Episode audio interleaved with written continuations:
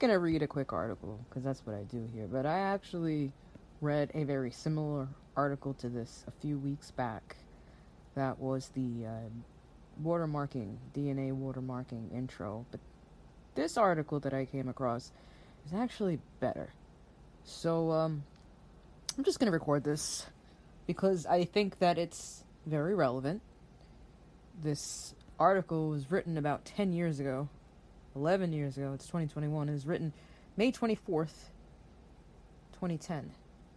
And the name sounds familiar, but Aaron Saenz. But uh, I don't think that I read this article in the previous segment. So I'm just going to get into this now because, uh,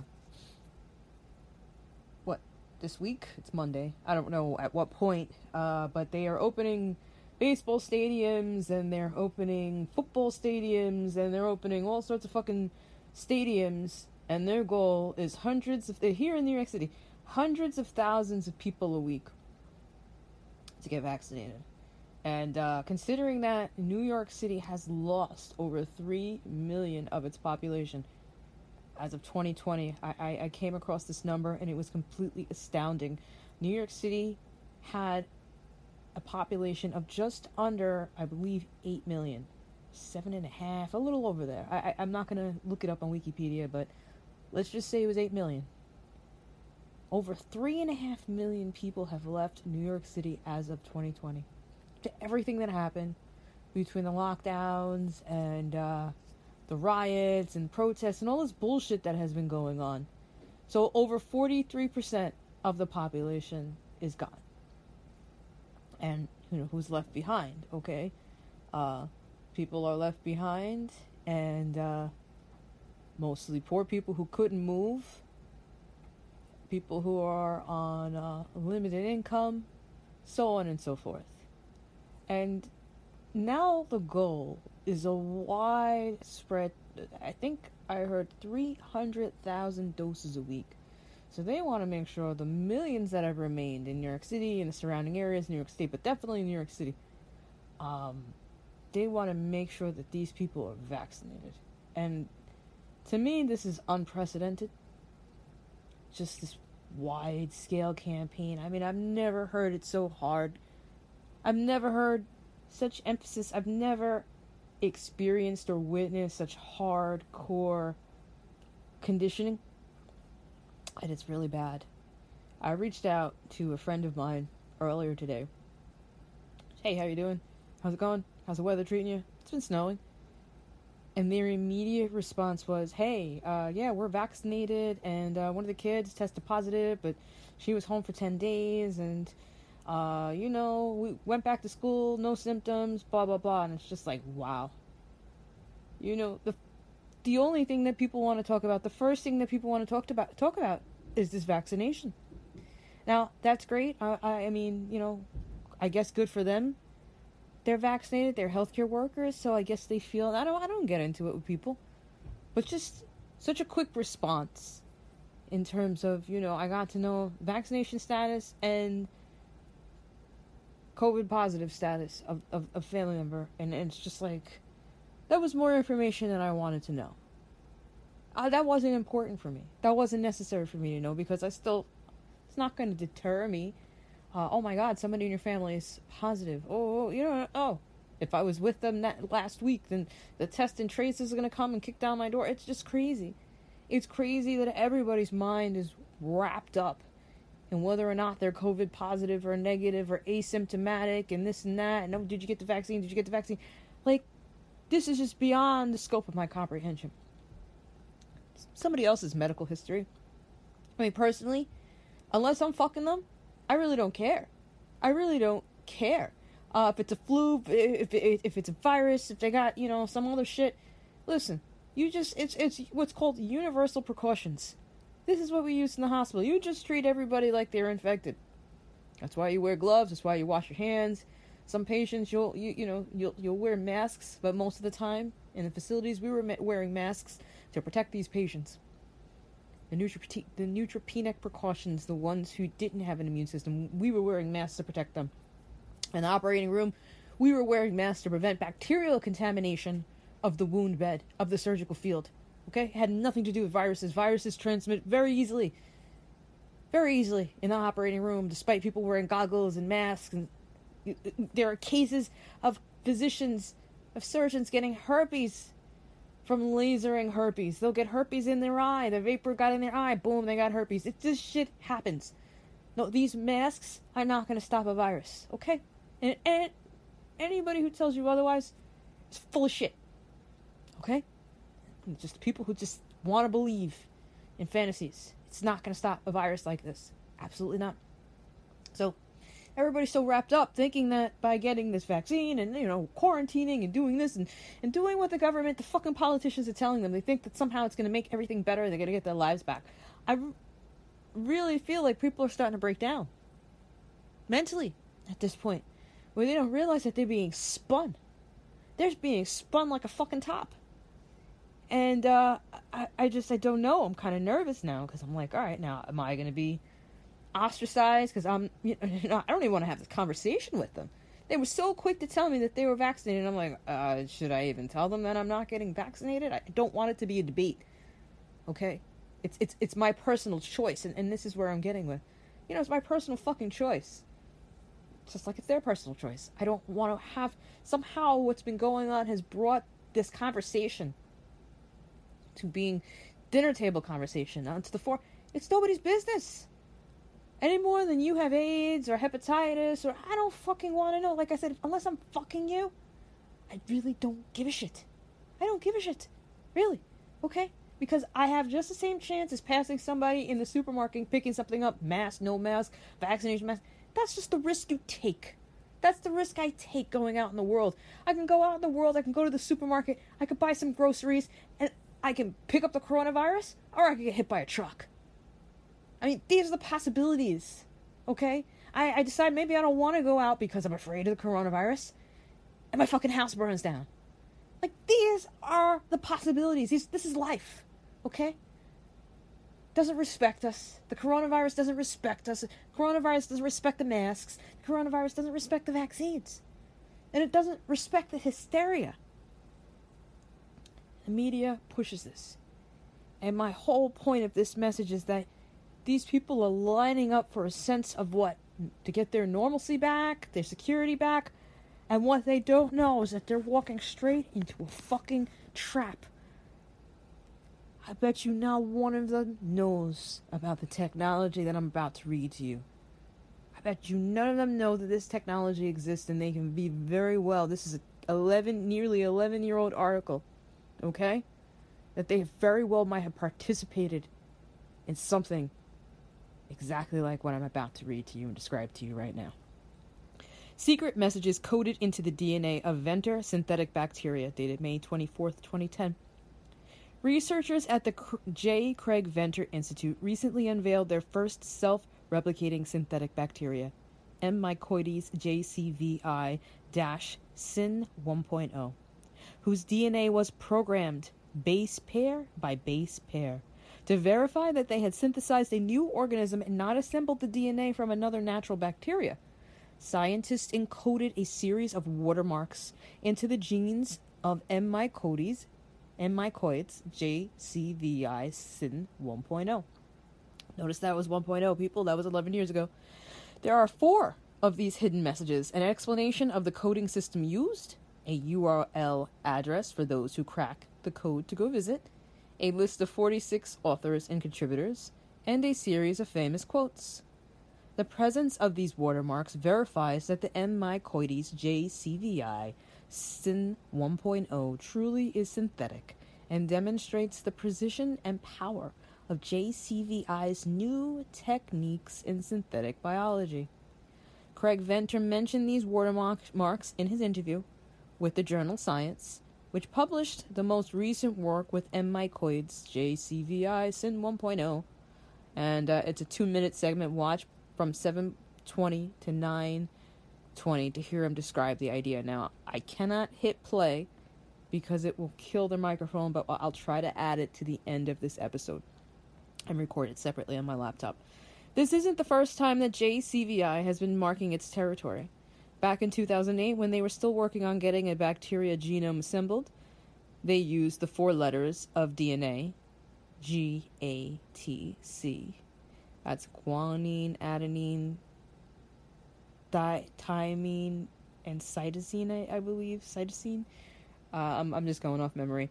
So they used the four le- letters of DNA, which are proteins, uh, to scribble a few words into its genetic code. These messages use codons, groups of three letters, which code for amino acids, to stand for 20 letters of the alphabet. As such, some of the substitutions, like V for U, were necessary. The results were relatively simple, but still pretty cool. So they were able to code the, the name Craig Venter, Venter Institute, Ham Smith. I guess this is the name of the people who worked on uh, Glass, Glassa, and Clyde and Cynthia, and Clyde and Cynthia, uh, for the creation of M. mycoides JCVI SYN 1.0. The J. Craig Venter Institute decided to produce much larger and more elaborate watermarks. Each of the four is more than 1,000 base pairs long. Also, instead of coding for just 20 letters, a new system includes all letters and forms of punctuation for the English language. This makes it very unlikely that JCVI is using the codon system from 2008. Want to actually code the messages? Thankfully, you won't need to get a copy of M. mycoides JCVI SYN 1.0 and sequenced DNA. In their publication in Science, JCVI included a figure, S.1, which lists the base pairs for each watermark. They have a diagram of the bacteria's DNA, here as PDF. There's a link you can click, which may come in handy in case position in the genome has some bearing on the way the information is encoded. To make things even clearer, JCVI also released the quotes used in the fourth watermark, and here they are, and I read these quotes in the one. To live, to err, to fall, to triumph, to recreate life out of life. See things not as they are, but as they might be. What I cannot build, I cannot understand. And then most other sources list this quote as what I cannot create, I cannot understand. I think he said there's four quotes, so. Oh no, the three quotes and the fourth watermark. So these watermarks do watermarks do much more than function as the first brain teaser ever inscribed in an organism's genetic code. As Venter described in the video, the watermarks serve as a the practical application of proving that the DNA coded in M. mycoides JCVI SYN 1.0 is the artificial genome that JCVI programmed and that is mostly adopted from the natural M. mycoides bacteria. It also serves as an indication of intellectual property rights, so we may see such watermarks appearing in many new synthetic organisms in the future. Now, I'm just going to stop right here because in the early test, in the other article that I read, that original normal host, the host cell, was eventually taken over by the synthetic bacterial G- uh, DNA that was introduced. So the normal natural cell was used in this early version, and then they introduced the synthetic DNA, which was able to trick the host cell into recreating itself, basically replicating into a synthetic cell. So it was completely taken over by the synthetic cell. And this is what I'm getting to here. You know, they're talking about intellectual property rights, watermarking, synthetic organisms in the future. Okay, so what are they growing these synthetic organisms on? Uh, because as of 10 years ago, they needed an organic host to grow these synthetic organisms. They couldn't just grow on their own. Um, so, one question could be 10, 11 years later, do they still need organic hosts in order to create these synthetic organisms? Um, what were they planning on, I don't know, studying next? I mean, at what point? At what point is this technology going to be used, right, on humans? You're talking about synthetic cells, synthetic genomes that eventually take over the original host organism. And then within these synthetic g- genomes, you have watermarks which indicate intellectual property rights. You see what I'm going here? You you see where I'm going here? I had that other podcast, basically, who will own you? So people are lining up, and now, I mean, they use synthetic DNA back then. It's, R mRNA now. They bypassed the whole step. Now let's say this mRNA can allow, or it's an opportunity for people to be watermarked, to become intellectual. Uh, come on, think about it. Intellectual property. Nobody can sit there and say that that's not a possibility. It's right here in front of us. But people don't understand that. Hey, you know, Moderna, Pfizer. Yeah, you know what? This doesn't do anything. It doesn't really stop transmission. It doesn't. Um, I don't know. Prevent increase if we have an increased death rate. We got a lot of old people dying. Okay, what is exactly is this doing? What is it being programmed to do? What can it? What is the potential? The potential. There's great potential here. Um, right? So finally being able to include these watermarks is proof of the incredible feats capable when you program an organism's DNA base pair by base pair. Just think of the precision required for this work. Each base pair has to be placed correctly to form the watermark. The watermark itself has to be neutered, sandwiched by leading trailing DNA sequences to make sure that the proteins encoded by the watermarks aren't built by the cell's mechanisms. That precision has been put to other uses besides just writing messages. The M. mycoides, the natural organism, is a mild pathogen found in goats, as Craig Venter describes in the video. In the process of creating M. mycoides, JCVI Synth 1.0, the JCVI team deleted 14 of the genes it thinks are responsible for its toxicity in goats. They also ensure that it has a dependence on certain antibiotic on a certain antibiotic and the need for a rich medium in the lab. These precautionary measures are used to ensure that the synthetic bacteria is not only benign but also unable to escape. And such techniques are made possible through the same base pair precision, precision used to code the watermarks. In the future, the same procedures could be used to create, quote, suicide genes, end quote, and complex chemical dependency in synthetic organisms to keep them safe and controllable. So think about that. Think about if you were like being taken over by a synthetic organism, and then not only is this fucking organism taking over your body, you, you're gonna have a chemical dependency to keep your body, which is being invaded, to keep your body safe and comfortable and controllable. I'm sorry, safe and controllable, not even comfortable. Um, the possibilities here are endless. I think it's hard to describe the powerful, positive potential that is provided by JCVI's DNA programming approach to synthetic biology. Wipe your mouth. Building an organism base pair by base pair is just extraordinary. It will undoubtedly take years before a prof- pro- profitable and beneficial organism can be created for widespread use. Yes, it will take years. This was 11 years ago. But I don't think it's an exaggeration to say that this technology has the capability to profoundly change the world for the better in the near future. Already, Venter is discussing how the techniques used to assemble the M. mycoides JCVI SYN 1.0 DNA could be adapted to help create new vaccines rapidly and cheaply. We live in exciting times. The keys to life are in the hands of those who dare to use them. No, the keys to life are in the hands of these madmen. So, this is what you're up against secret messages coded into DNA. Okay? They started with synthetic bacteria 11 years ago. Fast forward, they got mRNA.